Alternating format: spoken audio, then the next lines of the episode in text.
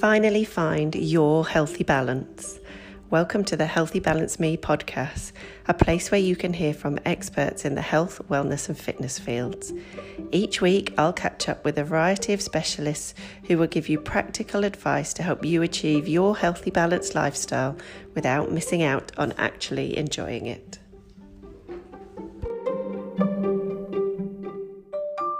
The UK, not quite as pleasant weather. Um, so yeah, as Pete said, I'm a functional health coach. So I trained at the um, Integrative Nutrition School um, in New York. They do an online learning course. Um, and really, I started my journey, I guess, into health coaching because my husband and my youngest son both have food allergies. So both have um, gluten and dairy allergies. Um, and we really, really struggled to get them diagnosed. We, you know, my youngest son was having major stomach problems with constipation and diarrhea, and we were just routinely told that it's just one of those things. Just give him this medicine to make this better, or you know, to make him go more often, or this medicine to stop him going quite so often. Um, and we really struggled to get a diagnosis of what was actually causing the problem in the first place. So instead of medicating, actually trying to get to the root cause of it. Um, and eventually we did get to the bottom of it with a functional medicine doctor. And it really got me started on the path of really looking into nutrition and the food that we eat um, and the way that we look after ourselves health wise. So I started to do the integrative nutrition course um, and then got into health coaching. So now I work with um, mainly women actually, um, helping them to heal their gut problems. Um, and in turn, through healing their gut, we're able to help problems with their skin, with their mental health, um, with their hair and nails, that kind of things, and bloating and stomach problems, stress, anxiety. So we quite quite often start from the point of view where they've got a particular health concern and then look at what's causing that health concern and work on it together. Brilliant, thanks, Sarah. Uh, if anyone's got any questions while we do have like a conversation, feel free to either you can unmute yourself or just you know put in the comments and I'll, I'll bring it up if you want. That's up to you. So um okay cool. Yeah onto that. Uh, so yeah the last the first kind of question I got from the other guys in these other talks Sarah is I, I'd first ask them what is what is the the meaning of health to you? What do you mean by health? Because I think uh, it's kind of been the term that kind of been thrown around for a while and everyone has this huge misconception. Uh, it's such a huge range of what people define health is. So what's what's health for you? Wow, that's a good question. uh, so for me, health is holistic. It's not just one thing. So you're not just healthy if you can run in a marathon, for example. Your diet might not be all that great. Your stress levels might be through the roof. You might not sleep very well, but you're super fit and you can run a marathon. So for me, health is looking at all of those things put together. Um, and I really work with clients on the four pillars. So the four pillars for me is sleep, nutrition, movement, and rest. Um, and looking at all of those together. And also, I think health is completely individual. What's healthy for one person isn't necessarily healthy for another person. You know, our our gut microbes, for example, are a bit like our fingerprints. No two people have the same gut microbiome as another person. So it's completely different for everybody. We eat differently, we exercise differently, we live our lives completely differently. So I think it's having a look at that from a holistic point of view on an individual basis. Yeah, brilliant. I think um, yeah, I think quite evident with the COVID situation where people were, you know, these athletes and marathon runners were finding themselves being, you know, COVID um, victims really, and people seem to believe that fitness was a, as a, you know, was one of the things that would would protect you from COVID, which really it wasn't, and then that being super fit is not really running a marathon. You could run a marathon and completely be unhealthy. Yeah, absolutely. Uh, that, the, uh, that whole the image of fitness is I think should be changed now. I think just because of that reason, you know, yeah, you know, these people in the gyms, people in gyms are not necessarily probably the most unhealthy people because they're, you know, in the outside they may look good, but in the inside, it's a whole different story. Like I said, that microbiome is an interesting point. What what what kind of what makes up that microbiome, Sarah? Do you think? Okay, so your microbiome is actually it, it, there's more cells in your microbiome than there is human cells in your body. So your microbiome is huge. It weighs about four pounds. If you were to take it out of your guts and your intestines and weigh, it's about four pounds. So it's actually formed originally when you're born. So as you pass through your mother's birth canal, as you breastfeed as a baby, that forms your own individual microbiome. So really, really important then to look after it, feed it, make sure it's given the correct nutrition to grow and develop and to be really, really diverse. Um, and your gut microbiome affects everything, every part of you and your health. Um, and there's a huge amount of research being done into it at the moment because if if your microbiome is out of balance, it affects your health in lots of different ways. So it can affect you in your skin issues, bloating and gas and stomach problems. Arthritis, arthritis is linked to gut health. Um, things like Alzheimer's are linked to gut health as well. Mental health, depression, and anxiety. So any imbalance in your gut health is going to come out as an inflammation in your body in some way or other, um, and you will experience it. So, really, really important to be looking after it and feeding it the right foods to keep it at its optimal level. Yeah, um, I think one of those things I've I've also read that there's a, there is something like uh, you know like a hundred million nerve cells uh, that line the gut. Mm-hmm. So the connection, so the the brain cells, the same the same cells that are in the brain so the connection between the gut and the brain is actually um, there is communication there. So there yeah. are separate worlds, separate systems. So people don't realize that the, they operate differently. The gut can actually tell you what to do, but then the brain can also tell you another thing. Yeah. Which is, I think, which people kind of miss the point. So that if, if you're, you know, the feeling of hunger and stuff, it may not be your brain. It may just be your gut uh, feeding off what, what it's, you know, intuition. Yeah. Yeah and it's fascinating actually the gut but the, the gut brain connection um, and how it works and I think we all intuitively know that the two are linked. You know when you're feeling stressed or nervous, you get a bad belly. yeah. And you know that when you have a bad belly, if you've had too much to drink the night before, or you've got food poisoning and your stomach's not quite right, if your stomach's off, you feel it in your brain. You feel foggy and you can't concentrate and your mind's not working, you get more anxious. A lot of people say, you know, when they've been drinking or when they've got food poisoning, that they get um, more anxious about things and more nervous about things than they would normally. Um, sort of because of that connection between the two. And there's more and more research being done into it now than there ever has been. And really, just in the last few years, that they're actually proving the connection that I think we all knew was there instinctively and intuitively anyway.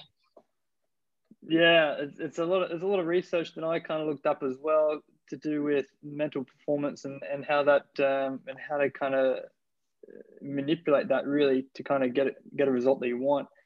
The gut health is a huge part of that. Sleep, sleep, you know, plays a huge yeah. part. It manipulates uh, what food you actually want.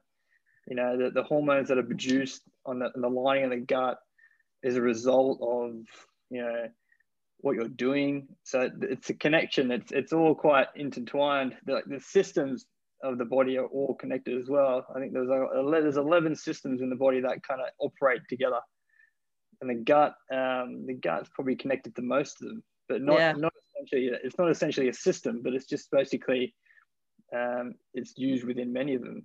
So what what kind of like things do you come up with your clients these days? Is that you work with a lot of kids as well, kids and parents and yeah, yeah. Um, more often than not, actually, with my clients, so they might come to me, for example, and say, "I can't sleep. I'm having real trouble sleeping. That's my major health concern." Um, but when I work with them, we talk through all the different actual areas of their life and start putting all those different things together.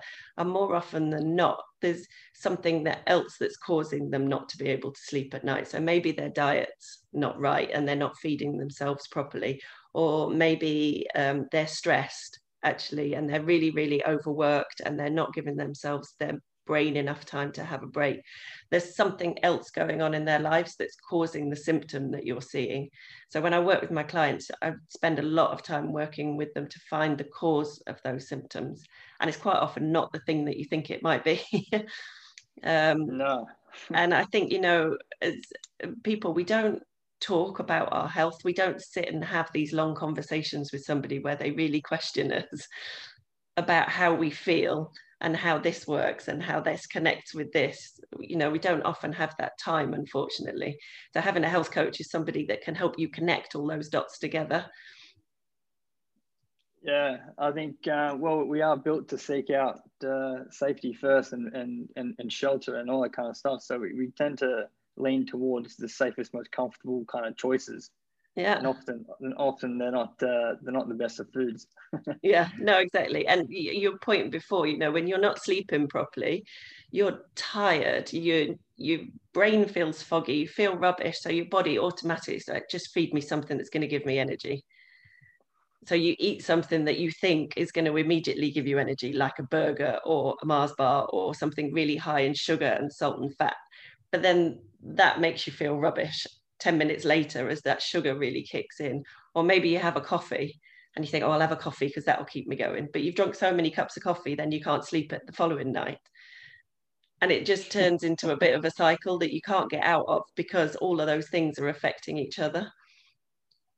Yeah like a bit of a cascade of events. What yeah. would be um, I've got a few rules I kind of stick by with my food what would be what would be your kind of rules that you kind of give people? So you, you I, what what kind of foods do you eat and stuff that that you know that you found that worked? Interestingly, I when I work with my clients, I tell them to forget food rules because I think one of the biggest problems that we have is that we have all these rules around food and then we can't stick to them. Um, and we think we shouldn't eat cakes, we shouldn't eat sweets, they're bad for us, they're bad for us. So, right, I'm going to go on a diet. I'm not going to drink any alcohol. I'm not going to eat any cakes, any chocolate, any sweets.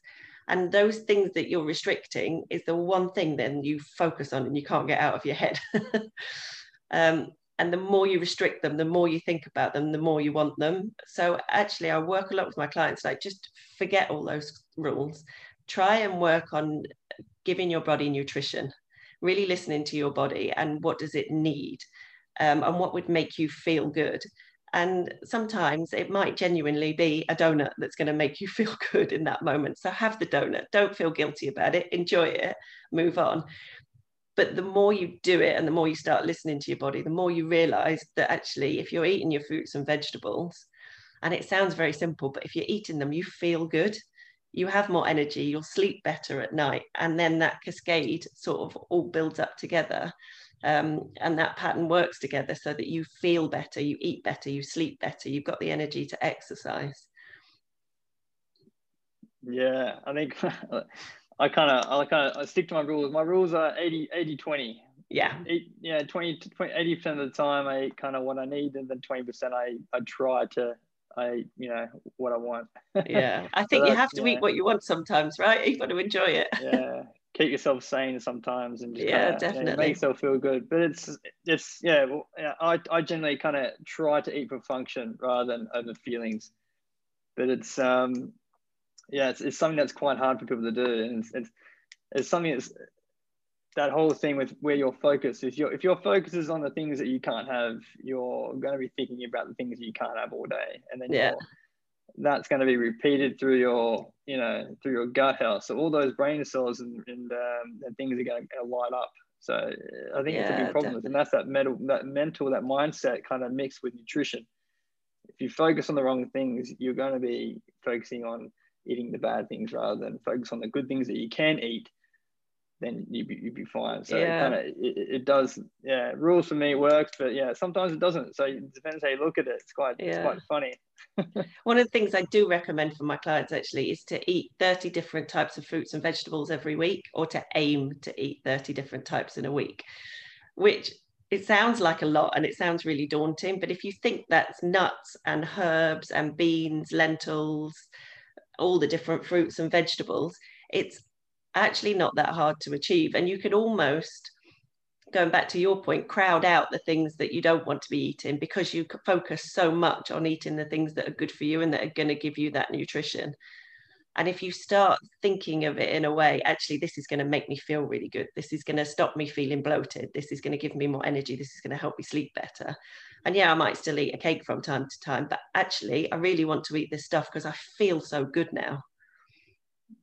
Yeah, I think um, there's a lot of research as well. It's, it's if you there's certain things about what you're doing that you believe is that uh, that's always going to be true if the things that you don't believe are never going to come true. So things to do with your eat, to how you take food is is how your body is going to perceive that food. If you're going to eat something in a in a stressful state, your body is not going to absorb things that it's that it should, but it's going to take things that it's going to need right there. Yeah, that, you know, it will be the sugars. It's going to be um, you know the whole thing about people eat on the run. They're going to your body is going to absorb what it needs, and that and right then it's going to be the the instant sugars. Mm. You know, from the person who sits down and, and eats long and chews chews his food and takes time, his body's going to be relaxed. It's going to absorb more food. That body is going to be in a more relaxed state. So that yeah. that whole switch or that mental nervous system changes how you how you absorb your food. So you could you could be you know one person trying to lose 20 pounds and your exact same double could be doing the exact same thing, but on a, uh, in a stressful walking around state, you know, still worried about work, thinking about work, trying to eat. One person will lose weight and the other person won't. Mm-hmm. You know, one person will look grey and one person will have color. Yeah, you know, absolutely. It's, it's, you know, it's the body is very, is, is reacts to minute kind of changes. So the, the, the slight kind of changes or levels in food making massive difference and people kind of miss that and that's a good the whole thing about the, the that your 30 day kind of a week is kind of like what i give clients for like a success checklist you know it's, it's not it really if you put 30 things if you kind of tick them off every day 30 things you kind of build up and you know what yeah. you're taking you know if you it's don't have that success I, checklist yeah, I did it with my happen? kids as well because they were said, "I can't believe it, Mum. There's no way we'd eat that." And my kids are seven and ten; they're young. um, so I put a chart up on the wall and said, "Right, let's challenge ourselves, see who can get to 30." And they really enjoyed it. And towards the end of the week, when they weren't up to their 30, they were trying everything and anything. Even if they didn't like it, they'd give it a try. And I said they could tick it off just to get up to that 30 and really challenge themselves. So it was a really good way of getting them to try some new stuff as well just going back to your point about eating on the run as well, I was listening to a really interesting podcast the other day. Um, and the guy who was talking is a guy called Dr. Chatterjee, who's a functional medicine doctor here in the UK. And he was interviewing a French um, uh, journalist. And he said to her, In France, do you still sit and eat at the table for all of your meals? And she said, Absolutely, 100% of the time nobody eats a meal unless they're sat at a table in France still in 2020. Um, the kids do it, they sit and eat breakfast together, they sit down to eat lunch, they don't snack between meals. They literally sit down and eat their meals and they sit down and eat together as a family. And I think, you know, we quite often look at the Europeans of having a much healthier lifestyle than we do in the UK and the US. And that's a really interesting comparison that actually people in Europe are still sitting down and having that meal in a non-stressed environment, completely relaxed, enjoying their food, enjoying eating it slowly, chewing it. Um, and the, the difference that that has on the health, I think, is huge. Yeah, I think I've read a few things, studies about um, that's you know the same thing. You look at the health of certain countries and and their their cultures you know, a lot of uh, you know tribes, you know, it's all sitting down and eating and meals, family meal time. You look at the countries that don't have family meal time, the people that are working late night shifts or moving on the run, yeah, that's they're the people who have the highest rate of heart disease and you know hypertension and and even cancers and stuff like that. So it's yeah. It's prominent in that kind of area. So you you can see it everywhere. Uh, yeah, it's it's pretty easy to see. How did you kind of like? Did you run any problems that you got two boys how did uh, how did you get that buy-in from the boys? I know I know there'll be a lot of uh, parents and, and, and, teachers and stuff, and I can imagine uh, myself when I was a kid, like eating eating food. I was you know, when I was a kid, I, I wanted to eat what I want, and uh, I, you know, it was very hard to eat anything else. Yeah, oh, it's difficult with kids. There's no. I wish there was a magic bullet, but there's not. There's there's no getting away from the fact that they are naturally going to want to eat sweets and junk and what all their friends are eating. You know, it, that's life. One of the things I do do, and maybe I'm a bit cruel, really. We don't have a lot of it in the house, so it's just not there and readily available. But if they're at school, I let them eat it. Or if their friends are giving them sweets for a birthday, then they eat those sweets and quite happily. But we talk a lot about nutrition. So I talk to my kids about the gut bugs. um, and particularly my seven year olds, we have random conversations like, oh, that'll make those gut bugs really happy. They're doing a big party in there because you've eaten a rainbow of fruit and veg today. and just, I know it sounds crazy, but it's in a way getting their buy in. And so they understand why you're telling them to eat the fruits and vegetables. You're not just telling them, you have to eat this, you have to eat that. You're not allowed to eat this. It's, this is good for you, this is bad for you they kind of understand why it's good for them and why these foods should they can still eat but in moderation. So we talk about it a lot. Um, but my 10 year old did come home from school the other day and say mummy i don't get it. Why do we have to have these supplements and things and nobody else does? Uh, and why do we have to drink water and everybody else gets to drink squash? So it is tough. It's not easy. And they you know, I totally get that they're going to go away in their teenage years and probably run riot and eat the same way I did in my teenage years as well. Just by trying to give them that grounding education, hopefully we'll give them enough knowledge to go on and understand and hopefully try and look after their bodies when they're older as well. Yeah, I guess that'll be the challenge of uh, you know what happens next and and how can we kind of improve people's knowledge in nutrition I think it's in line with yeah the mindset of people and, and mental health is probably is is extremely linked to nutrition. I mean, mm-hmm. um, yeah, people satisfy themselves with they satisfy their, their, their mental you know, illnesses with food and and it causes a lot of uh, eating disorders. I guess so. It's, yeah. it's a big part of uh, mental health is eating disorders. I think as well, you know, a lot of people don't make the link between the food that they eat and how they feel, which sounds crazy but it i mean a few years back i i don't do well with dairy milk. It doesn't make me feel very good. It makes me bloated and it gives me brain fog and you know i generally don't feel very great on it. But it took me quite a long to re- long time to realize that that was actually what was causing me to feel bad. Um, and i think it's the same for a lot of people. You know we don't make that link. We just eat what other people are telling us is good to eat so that we should drink milk because it's full of calcium or we should eat this or we should eat that eat in a particular way. We don't necessarily think about how that's making us feel and make that connection between how we feel and what we eat. Yet we uh, we take so long to figure it out. It's crazy isn't it? either we take a long time to figure it out or we ignore it completely and, and still continue to to eat bad food that we that doesn't go well. Yeah yeah. And the link like you said the link between what we eat and our mental health is huge. It has a huge huge impact because you know eating heavily processed foods and lots of sugars is actually killing all the good bacteria within our gut so that stops them growing stops them diversifying causes a problem and then that's impacting on our mental health as well and as we were talking about before you know that real cycle of you're tired because you've not slept very well. So then you eat rubbish in the morning. Then you're not feeling all that great. So you give yourself a cake or a bar of chocolate because you're feeling a bit rubbish and you're feeling tired. And that real cycle um, and the effect that it has on how we feel. And I think we know ourselves when you've got a bad stomach, when you've got a stomach problem, you feel rubbish. Your brain feels rubbish. You can't concentrate and you do have that brain fog. So if you feel like that through just a small bout of food poisoning or a hangover, and you're feeding yourself like that every single day, that cumulative impact on our mental health is huge and yeah. really can have a big impact just by changing what we're eating and making small changes at a time. So how do you how do you get your clients to change habits? I know habits is a big part of my life and what I kind of um, teach people. But how how do you how do you get people to change their habits?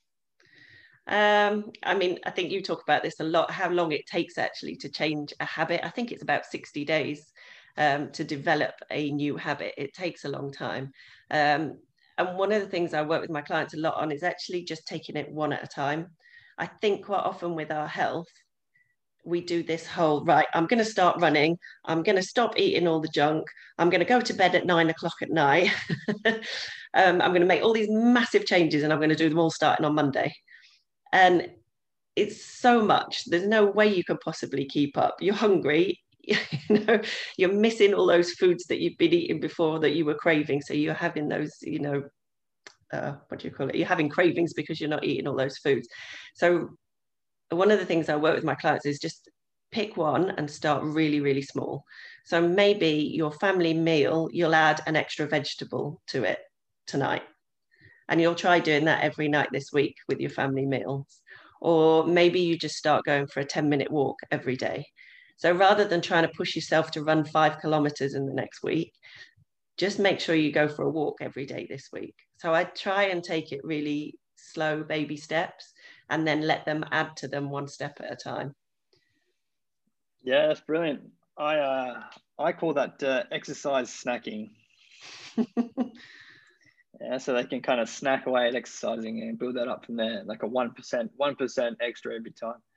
Yeah, so that's funny. So that comes to the next point. What about the supplements kind of thing? Because I know that supplements are a big part of, like generally, most people, I'd say 90, 95% of people are taking some sort of supplement for you know a range range of things what is kind of the impacts i know from what i've read it, it's a it's a huge impact on the bio the microbiome and it, um, i know the variety the variety that we need for a microbiome is quite um, independent but it needs to be a huge it needs to be a huge variety but that supplements tend to not be really in the realm of real food so mm. they don't do that. Like I don't think they really add to that microbiome, and they're probably not really worth it in my mind unless you had some sort of you know severe deficiency.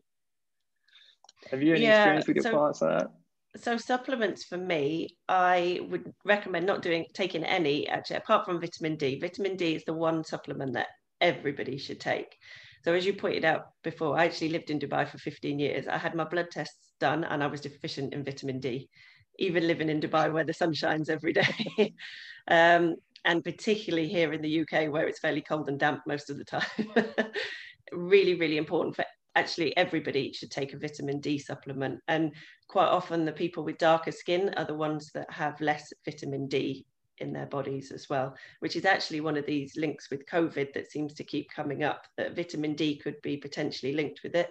And actually people with darker skin are more likely to, to get COVID. So definitely taking a vitamin D for absolutely everybody is recommended. Other than that, I suggest taking a blood test, going and getting your bloods checked. So a functional medicine doctor can quite easily check all your bloods and tell you what you're deficient in. And actually, then you can supplement based on the things that you're deficient in rather than taking one of these multivitamins that I think most of us know if you don't need them, you'll just pee them out, you know, um, and you have to be very careful that you're not taking too much of supplements as well, because that can have some adverse impacts as well. Um, yeah. And also on the subject of uh, supplements, I really think we should be looking at our diet instead of supplementing.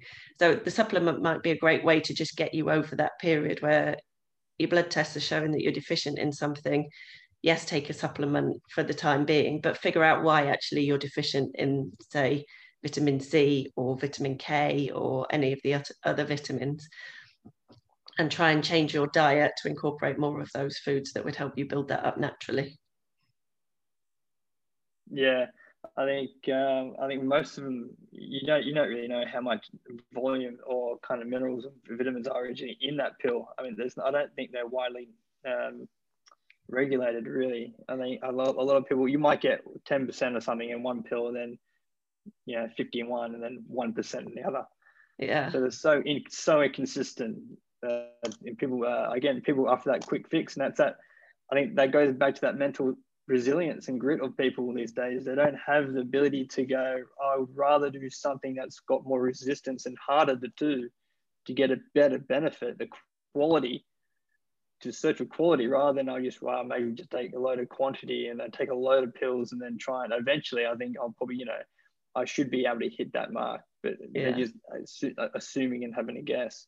Yeah, you can't you, you can't supplement for a bad diet. You can't be eating the processed foods and sugars and you know cakes and junk food all day every day, but then taking a multivitamin and think you're going to be okay. it really yeah. is important, like you say, to take the path of more resistance. Unfortunately, the harder path, and really concentrate on your nutrition.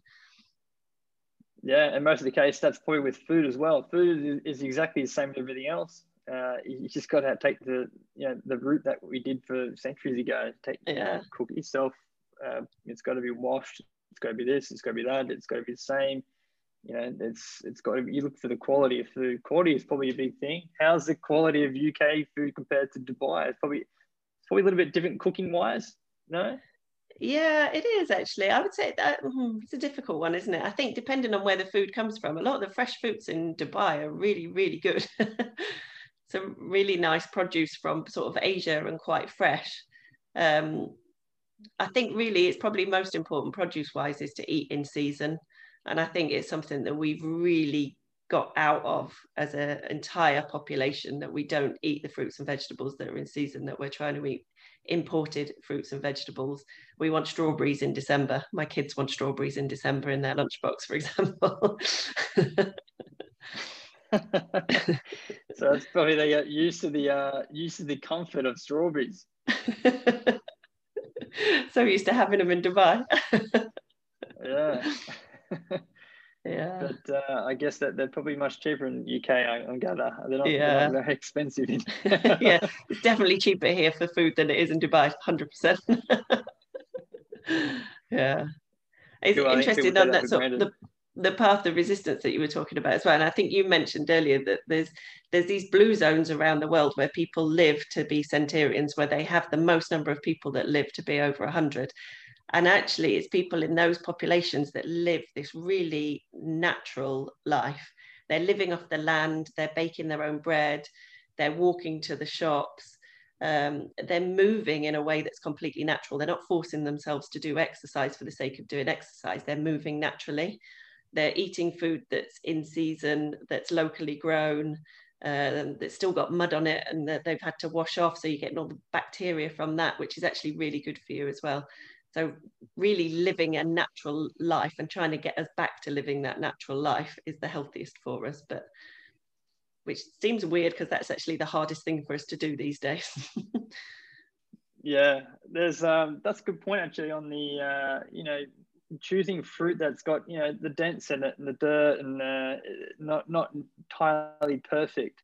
It's the uh, it's those foods that I, I think they're actually more inclined to have more more uh, vitamins and produce, more produce and vitamins that, that you can source because that fruit has actually in c has actually more resistance in growing, so it has better or anti it's better it's, a, it's better quality because it's, it's mm. gone through that kind of the grit that to survive. So you get more out of that fruit or that or that vegetable, which is oddly enough. So you can see the similarity between people you know the people that have gone through um, you know adverse situ- situations and stuff like that and adversity that they come up stronger people it's the same with fruit fruit that mm-hmm. has been weathered and has been you know people might see that's got bruise on it but it's actually that fruit has gives more than actually these perfect genetic kind of growth perfect green looking fruit that comes out of a you know laboratory. You know, yeah no exactly. Very very true. Interesting. So in terms of um, what do you what would you say that would be kind of like what's your process of kind of choosing food or cooking a type of thing i know a lot of people choose their diets of what kind of what they want to do i know there's a lot of football guys on this here that, that, play rugby and they kind of choose that a, a lot of meat situation they, they probably eat mostly meat most of the time, and uh, and beer. But uh, how does that kind of work? Because I think, uh, how do you suggest a diet to people? Is it just basically on how they feel and how they kind of what they want to do? Yeah, hundred percent. I think it's really important to to not specify any diet to anybody. I think there's a huge number of people out there say, this is the diet, this worked for me, this is going to work for you. But as you pointed out earlier, you know, we could eat exactly the same diet and react to it completely differently because of where we're from, our cultures, our history, our genetic makeup, and everything else, and the way our metabolism works, the whole shooting match. So it really is important to eat in a way that works for you. And for some people, keto is the perfect diet, for example. For other people, Atkins is, or uh, Mediterranean diet. All these different ways of eating might suit one person, but they don't suit you and the way you live your life and the way you actually you like to eat. Um, so the the one piece of advice that kind of runs through all of it is kind of the Mediterranean diet is probably the closest to the perfect diet and then interpreting that in a way that works for you. So if you're somebody that wants to bulk up, for example, you know, you're really into your sports and weightlifting and playing the rugby, maybe a diet that's heavier in meat is actually something that will work for you and more starchy vegetables and carbs is a good thing great. For other people, that might not work for them.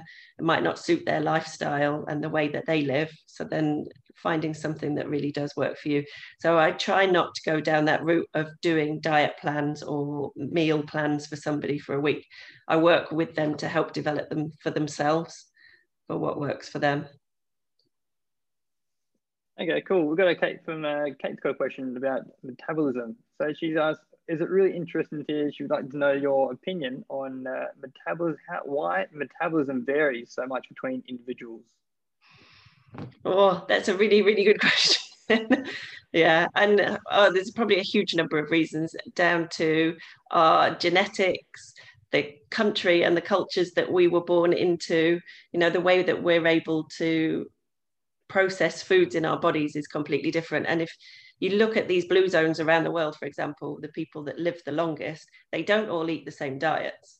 And if you fed them the diets that some of the other blue zones would eat, they would put on weight or they would lose weight and they would really struggle on it. So I think that's probably one of the reasons why we're all so different. You know, the, the climate that we were brought up in, the, the gut bacteria that we've got basically from our history, from our genetics passed down from our parents is completely different.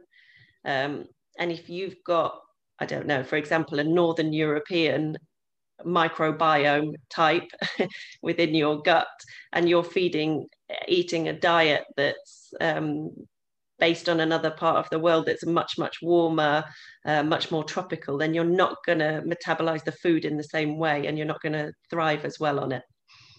Hopefully that makes sense. Yeah, tough question though. I think it's uh, was something that's still being studied and, and people still debate it. Yeah, absolutely. it's, a, it's, a, it's a good debate. It's, it's a whole, yeah, um, yeah, it's interesting. There's also that one that, you know, gluten or gluten free diets is, is another debate. Where can we where can we sit on that, Sarah? I know that uh, I'm, I'm all for gluten, so I, I know it's it's got some great properties, and it's uh, we actually need gluten. It's a yeah, it's, it's, it's essential part of us. So I don't know I, this whole concept of people trying to uh, convince people that they don't need it is is kind of is ludicrous to me. But yeah, yeah. Uh, look, again, we're all individual. So Glenn, my husband, and my youngest son, a complete allergy to gluten. It would make them really, really sick if they ate gluten. They would be really unwell. So obviously, steer way, well clear of it. I think you know yourself, right? Same with me with dairy. I know that if I drink uh, milk or cream or yogurt, it makes me feel rubbish, and so I just don't eat it. I'd rather stay away from it. Same with people in eating gluten. If you're eating a sandwich that's got gluten in it, and you're feeling really bloated and sluggish, then maybe it's affecting you. But maybe, sorry, you're just eating too much. And I think that's probably one of the biggest problems these days that people are eating way more than their bodies were intended to eat. So they're eating gluten for breakfast, maybe they're having toast or cereal for breakfast, then you're having a sandwich or a bowl of pasta for lunch, and then you're having, I don't know, a pizza for your dinner. So you've eaten gluten three times in really heavy quantities throughout that day. And it's way more than we were intended and should eat. So if you are having a reaction to it, I would recommend taking it out and then slowly re- reintroducing it. And a lot of people, when they slowly reintroduce it, won't have a reaction. It's when you have lots and lots of it that it really starts to build up and makes you feel unwell. So yeah, back to your point, I would never recommend that somebody takes it out wholeheartedly for no reason. I think unless, you just have unless, to. Uh, yeah, unless it's absolutely necessary, then I, I really don't. I don't recommend it. Otherwise, your body will kind of get used to that stuff. But um, it's it's the same as you know taking anti uh, anti-inflammatories and painkillers and stuff like that. And the body and the gut again back to the gut because you, you kind of you numb all those receptors, so you tend to mix up and you kind of really unbalance that uh, that microbiome, that, that those systems that they operate. You know, one thing your body makes one thing to downregulate something. You know, you you make you release a hormone to upregulate something. If you mess with one thing, it'll it'll it'll debalance the whole thing. So that metabolism that you're that we, you know that everyone kind of raves on about, if you use like a almost a buzzword these days, you know, I've got a, I've got a slow metabolism. I've got a, I've got a, a quick metabolism. I can do what I want kind of thing. Oh, I can't do that. I've got a terrible metabolism. It's, you know, at the end of the day, if your metabolism stops, you don't have one, you die. yes, it's true. so, so I think a, a, lot of people forget that, you know, I don't think people understand what, what they're actually referring to when they talk about metabolism. It's, it's, it's the reactions the body has. It, it doesn't exist. It's, that means you cease to exist yeah. So it's you can either you again upregulate it and speed it up, or you can downregulate and slow it down. But yeah. that is purely because of what you eat and how your body reacts to that. So and then the adverse reacts to that to your mindset and how you how your mood is will have an effect on your success in life because it's how people perceive you. If you're eating foods that are that are in line with making you feel good and change the way your mood is. People pick up on that. And when you walk into the office after, you know, smashing 10 croissants, which I occasionally do sometimes, you, you may, you may, your body is uh, in a huge kind of reaction to downregulate those, all those glucose. You know, you get a huge rush and then your mood will actually be affected which will of course change the way people will see you and, and approach you with with uh, with work things. So your success and your finance your you know your relationships to your you know wives and husbands and girlfriends is, is affected by how you how you eat food. So that connection again between food and that mind is is is, uh, is huge. I think people really kind of really missed the boat on that one which yeah. is uh, it's astonishing that people really don't realize it yeah, I think we hugely uh, underestimate the impact of what we eat and the knock-on effect that has on so many different areas of our lives. Absolutely. And you know, if you're you're eating junk food day in day out, and you're not going to get any, and you're not getting any exercise, then effectively you've got slow metabolism because your body's not, it's struggling to function in the way that it should. But if you're eating lots of fruits and vegetables and you're getting some exercise every day, you're getting your seven to nine hours of sleep every night, then that will affect your metabolism, as it were, and you will feel better. You will move better. You'll go to the toilet more often. you know, all of these different things. And anything that we do to knock that out of balance and not take care of ourselves will have an effect. Absolutely. Yeah, Absolutely. So when uh, it, with like, I know these guys that come to the training and um, you know they're, they're, bouncing around like rabbits, the young fellas, and then but the uh, you see the, the veterans and the guys that have you know you know been there for a while uh, are, are, totally different. They're complete opposites. You've got the under 19s over one side, and then you've got the, the you know the seniors on the other side. You know between the between 25 and 45. You've got yeah, it's, it's it's totally different because they're, they're you know it's their work environment's obviously different. The, the food's obviously different. The, the the mental mindset of what they're doing, how they use that food is, is totally different. Yeah. So when people kind of people get addicted to what they do, so it's, it's you know they're rewarding themselves with with uh, with how they act, you know, their actions. But yeah, it's it's uh yeah, it's an interesting one, but um, there's also, you know, you get uh, supplements rewards. We talk about rewards, but the, the, receptors again in your gut that you got op- opioid receptors, which which is is also found in the brain. So the, the stimulants that you get from eating food that give you the rewards in your brain are, are actually found in your gut as well. So yeah, you know, you can get your gut gets addicted to food as well as your brain gets addicted to actions or you know um, things in the um, you know events. Like you get addicted to things just yeah. like your gut gets addicted to food. Absolutely. And making those changes are really, really hard. There's no getting away from it. I think one of the things I work a lot with my clients on is not beating yourself up and just being a bit kinder to yourself. You know, if you didn't know before that's what the way you were eating, now you know better. How can we start to change it? And instead of, you know, trying to go on a diet and say, oh, I just can't help it. I can't stop eating cakes and chocolates. I'm so weak. I'm this. And, you know, the way we speak to ourselves is horrendous when actually your gut's addicted to these foods, your brain's addicted to these foods. It's going to take some time for you to change your nutrition and change the way you eat, and for your gut to actually say, oh, this fruit and vegetable actually tastes really nice because it's so used to eating foods that are heavily processed. And the the the some of these food manufacturers, for example, McDonald's and Burger King, they spend billions on research scientists making food as highly addictive as possible getting the exact point to make you addicted to that food. So getting the food, con- the fat content right, the sugar content, the salt content to keep you going back for more. It's crazy how much money yeah. they spend on it and how they manipulate us into eating those foods. Yeah, it, it is. It is quite uh, incredible. They, they know what to, to give us because they know what you know what foods are addictive. Yeah. So you know, um, it's uh, it's crazy. You, you won't, know, I think the uh, organic and versus organic or, or uh, non-organic foods is quite a big industry these days. You don't see, I think, I see more and more fast food joints bringing that organic food into the play.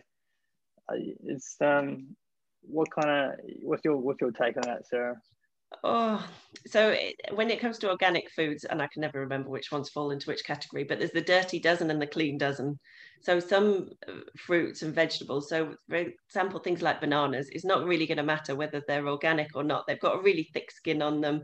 You should be okay whereas others will be highly affected by the pesticides and the things that are sprayed on top of them have a really really thin skin and that will have got into the fruit itself. So you have to be much more careful.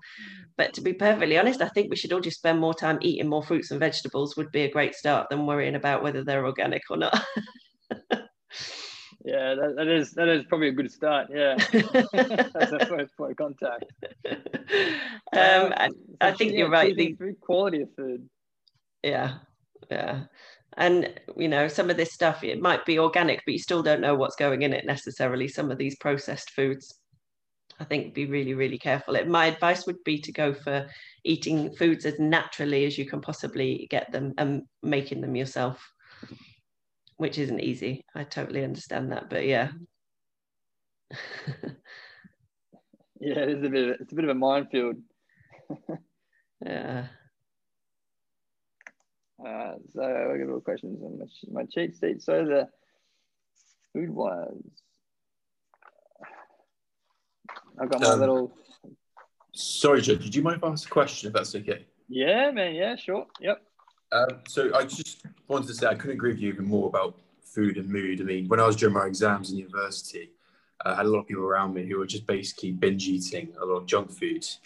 And I thought just to test myself, and I basically just got into a routine of eating lots of fruit and veg uh, throughout the day, and then throughout the night, I would eat a lot more carb based because I've, read somewhere that more carbs you eat at night, basically get better night's sleep supposedly. But anyway, it turned out that I actually got the best results I've actually ever had in my in my time of education, um, which was interesting. You did mention a point earlier on how you got to know your body to to know what's best for you. So with your when you're working with your clients, what do you tend and that's Ed off. yeah, lost him. Oh, big question. you're on mute, mate. Oh, sorry. Did you can you hear me now? Sorry. Yeah, you're back again. Perfect. Sorry, I apologise. Um, what habits do you tend to do you tell your clients to understand better about their diet? Like, do you get them to write a diary about if they try food for one week or a meal and you write down their response and how they feel, is that one way you they find best to track how what food that's best for them, or do you have any other alternatives that could help kind of yeah. understand your body better? Yeah, so food diaries is definitely one of them, especially when it comes to things like food intolerances and trying to figure out if you are having bloating and brain fog and all those other symptoms of inflammation, actually figuring out what's causing that. So a food diary is a really good way of doing it. Um, and taking out all those foods and then slowly introducing them afterwards. So you introducing one at a time. Um, and I think one of the things I learned from my husband and my son, because they're allergic to two different things, I'd tried taking out gluten and I'd tried taking out dairy, but never together, if that makes sense. So we never really got a result because we tried taking them out separately. So the, the, the main more common ones is gluten, dairy, corn, soy, and wheat. Sort of the five most common ones. So if I do an elimination diet with somebody, we take them all out and then we'd introduce one for a week or so and see how you feel, but slowly introduce it rather than go crazy. So that definitely is one. Um, and then also just really sitting and having a conversation with somebody it's amazing how talking something through will make you go oh yeah actually i don't feel great when i eat that but i'd never really thought about that before. So mm. just taking the time to really talk through it and have a think about it and have conversations and really start listening to your own bodies because i don't think we do it enough. We're not taught to do it. Nobody really talks about it. It's not something that we do instinctively um, but you know yourself if you eat something, you feel quite bad quite quickly afterwards if it's reacted badly with you. Yeah. And and would you actually recommend like a three meal diet? Because I know that's quite old school in the sense of I've always been brought up to have breakfast, lunch, and dinner. Um, but I do do hear stuff that back in the past we actually never used to eat like that. We'd always used to eat whenever food was available, and you know we'd eat it in quick consumption whether there's a predator around. But uh, in your research that you've obviously read and looked into, but is that actually always the best case, or is actually like something like intermittent fasting is actually quite good for you uh, compared to a three platform diet? Yeah, so again, I think it's about finding out what works for you. Intermittent fasting, I am a huge fan of 100%. And I think I recommend that everybody has 12 hours overnight where they don't eat or drink anything and just give their body a complete break because that's when all of the, your cells in your body will repair and regenerate during that period. And I think with the snacking, we kind of snack quite late into the evenings. And that includes drinking teas, having a glass of wine, having a bit of a chocolate while you're watching a movie, but popcorn or whatever in the evening. And then we wake up, and first thing in the morning, we have a coffee and we have breakfast. So we're instead of getting that 12 hours, it's making it a much shorter window for our body actually to do what it needs to do overnight and have that break and regenerate. So I always oh, recommend that people take 12 hours. Um, what else was I going to say? Um, and then the three meal thing as well. There's some really, it's kind of a new area of research. And there's a guy called Tim Spector. I don't know if you've heard of him. He mm-hmm. he's written some really fascinating books about gut health and done an awful lot of research. And he was talking a lot in a podcast I was listening to a couple of days ago about snacking and how we never used to snack. And people now think they're going to die and pass out from hunger if they haven't eaten every two or three hours. when actually our bodies are intended to have a break in between our meals. Mm. Interesting. To have that rest time to do all the things that they need to do to process that food rather than sticking something else in there half an hour later or I need I need a snack to keep me going. We don't actually need snacks. And a lot of these European countries, they don't do snacks. Certainly not like we do in the Western world. Oh, thank you very much. Thank you. That's interesting. Pleasure. I think the only diet that you probably shouldn't be taking advice from is, is the Western diet. Yeah. This is, the, this is the only one that you probably shouldn't follow. Well, the American diet is called the SAD diet, isn't it? Standard American diet, SAD, SAD diet, which I think is perfect. Just on curiosity, Ed. Yes, Georgie. Mate, what's your what's your diet like? Just for just for curiosity. Um, so uh, in the mornings, I will tend to have. I see that as more as my my like my fruit intake. So I have like some yogurts, have my nuts, my blueberries, my pomegranates, uh, my apples, etc. And then at lunchtime, I'll tend to eat uh, less carbs but more vegetables and meat. So whenever I do eat out, I always tend to have like a, a leafy salad followed by like a protein inside uh, or with it. And then in the evening, uh, I try not to eat past eight o'clock, um, but I always tend to have a bit more of my carb my carb loading meal. Um, and that's basically my diet. And then on the weekends, it's kind of all over the place. So I'll tend to eat late breakfast. I'll eat late dinner if I have to, if I'm going out. But yeah, that's my basic diet plan. Interesting. So you got any uh, advice for, your, for young Ed on that? yeah, that's a quite good point. Thank you, thank you, Judge. Honestly, that sounds like a really good diet to me. You're getting all your fruits and vegetables, you're getting your carbs as well, spread mm-hmm. out throughout the day. It sounds like you're giving yourself a good break overnight. Um, at weekends, I think, you know, we're all the same, right? You have to have a life as well. We could all eat this perfect diet and have a 12 hour break every single mm. evening, but there's nothing wrong with breaking that at the weekends and enjoying yourself and having a night out. I, I think it's more having a goal to eat within those windows and not worrying about too much if it, it goes awry. But it sounds like you have a really good diet, really balanced diet, actually. Oh, I mean, what, what is interesting is that sometimes whenever I do eat out a meal, and it's, it's that idea of you not knowing what you're truly eating. I do um, I've always had a case of having bad acne, and sometimes I will have an outbreak. And it always does make me curious to say, like, okay, well, how come that this one week I had very good skin, but the next week it's just all of a sudden come as an outbreak? So I think I will certainly take your diary kind of like option going. Um, I will start doing a diary about what I eat and seeing where the outbreak actually does take place. And yeah. Um, yeah, that is there. a really good idea because acne is related, it's an inflammation. So there's something that's causing an inflammation. So it'd exactly. be interesting to see what that cause actually is and when that's occurring, if it's something in particular you're eating, or after a particularly heavy week of eating out or drinking or not enough sleep. Yeah. Um, and I don't want to be taking up too much time, but I, I do have a friend who um, I think he has irritable bowel syndrome. Mm. And uh, he literally only started having it when it was his final year at university and um, he was extremely stressed and suffered from a bit of anxiety. But all those foods that he was eating um, during that period, he now can't eat. Mm. So um, he's he's basically Lebanese, and so he has a lot of bread in his diet. And now he can't he can't have bread because it will literally just tear him tear him in half really, and yeah, all sort of like symptoms. So uh, it's just interesting when you said about the mood and the, the relation to it and your gut um, it, it, really is relatable. It really is. Yeah. And I think, you know, a lot of these things are linked to sort of, a, they're an autoimmune disease. And mm. it's basically your immune system saying, enough. I could tolerate so much of it. And then all of a sudden you've binged on it and you've had it so much for so long. That's it. I cannot take it anymore. And your body just says no. And so there are foods that you probably ate in the past quite happily and no big deal but because he's eaten so much of it in a short period of time and he's stressed as well and probably not getting enough sleep all of those things build up on top of each other. Mm. cause that inflammation. That's interesting thank you. Uh, i think you'll find thanks ed uh, i think you'll find that there's a lot of stress related kind of um, you know things to do with uh, food really are combined they're quite relatable. So a lot of things that happen uh, to the body is is a form of inflammation. Mm-hmm.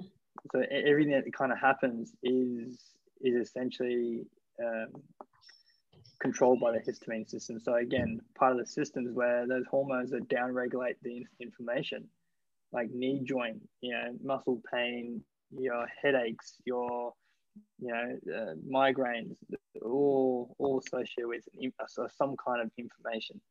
Mm.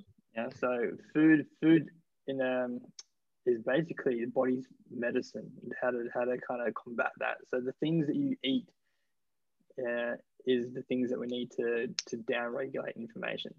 Yeah. yeah it's so interesting. It's I was watching an advert the other day just for Gaviscon, and I was saying to my husband, "This is ridiculous." It's saying basically you can take Gaviscon and you can still eat burgers, you can still drink late into night, you can still do all these really really bad things, but just take Gaviscon and you'll be fine. And like the answer is so obvious. Stop doing all of those things, and you won't need to take the Gaviscon in the first place. It's inflammation, you know, yeah. even heartburn is inflammation. It's your body's way of saying, stop it, this isn't good for me.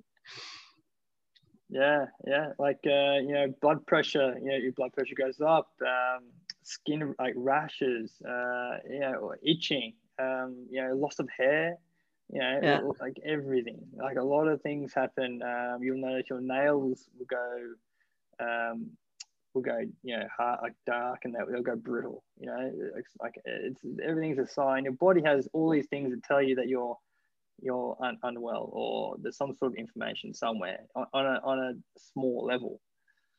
So yeah, food is you know all we need is food and and uh, and, and, and, and oxygen. Yeah, mm. so I think, unfortunately, of... we're taught by these big pharmaceutical companies that just take a drug and it'll make you feel better. Just take take this and that'll stop you feeling like this. Da, da, da, da. But actually, if we just went back and looked at the root cause of it, it's stress, sleep, food. You know, we just have to look after ourselves and start looking out for those clues. Hundred percent. Yeah, and and and Ed, that's and that's a journaling is probably the, the first point of contact. Like I told people with, um, and what, what Dr. Gilbert was even saying, um, he's a sports psychologist we had last, and, and Brian would say, you know, journaling is a big, big, part of what they do with their athletes and their students and, and what they teach. Um, you know, it's the, that awareness. You can't change what you don't know. Mm. So the fact that people are still trying to change things about their food and about their diet and about themselves, but they have taken all these incorrect information from, from the internet is, uh, is is not going to help them because they won't be able to change it into incorrect.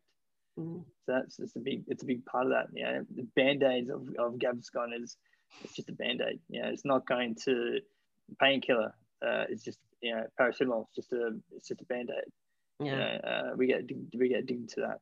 So the gut will get addicted to it, or you or your brain will get addicted to it. So that's a big part. So that that's you know it's a big connection. So, yeah, I think. Anything else to add uh, to uh, Sarah? No, I think that's probably a really good place to finish it. Actually, yeah, perfect end. yeah, perfect end. I think um, you know, end of the day, eat food, not too much, and mostly plant plants. Yeah, yeah, hundred percent. Yeah, yeah. Start start journaling. Yeah. All right, before we head off, um, thank you very much, Sarah, for joining us. I know, uh, yeah, it's a, it's a working day for you, so really appreciate you joining up and, and having a chat. And we'll we'll see how and get out and the boys and, and, everyone will really enjoy it. I know it's uh, it's not really, you know, subject to the men's health, but pretty broad just to everyone.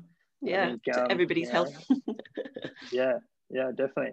So yeah, really appreciate that. And if anyone's got any questions, now probably be the time.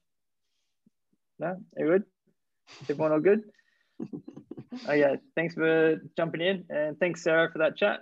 Perfect. Thank you very much for having me. I really enjoyed it. Thanks, Pete. Thanks. Cheers. Cheers. Bye bye. Thank you so much for listening.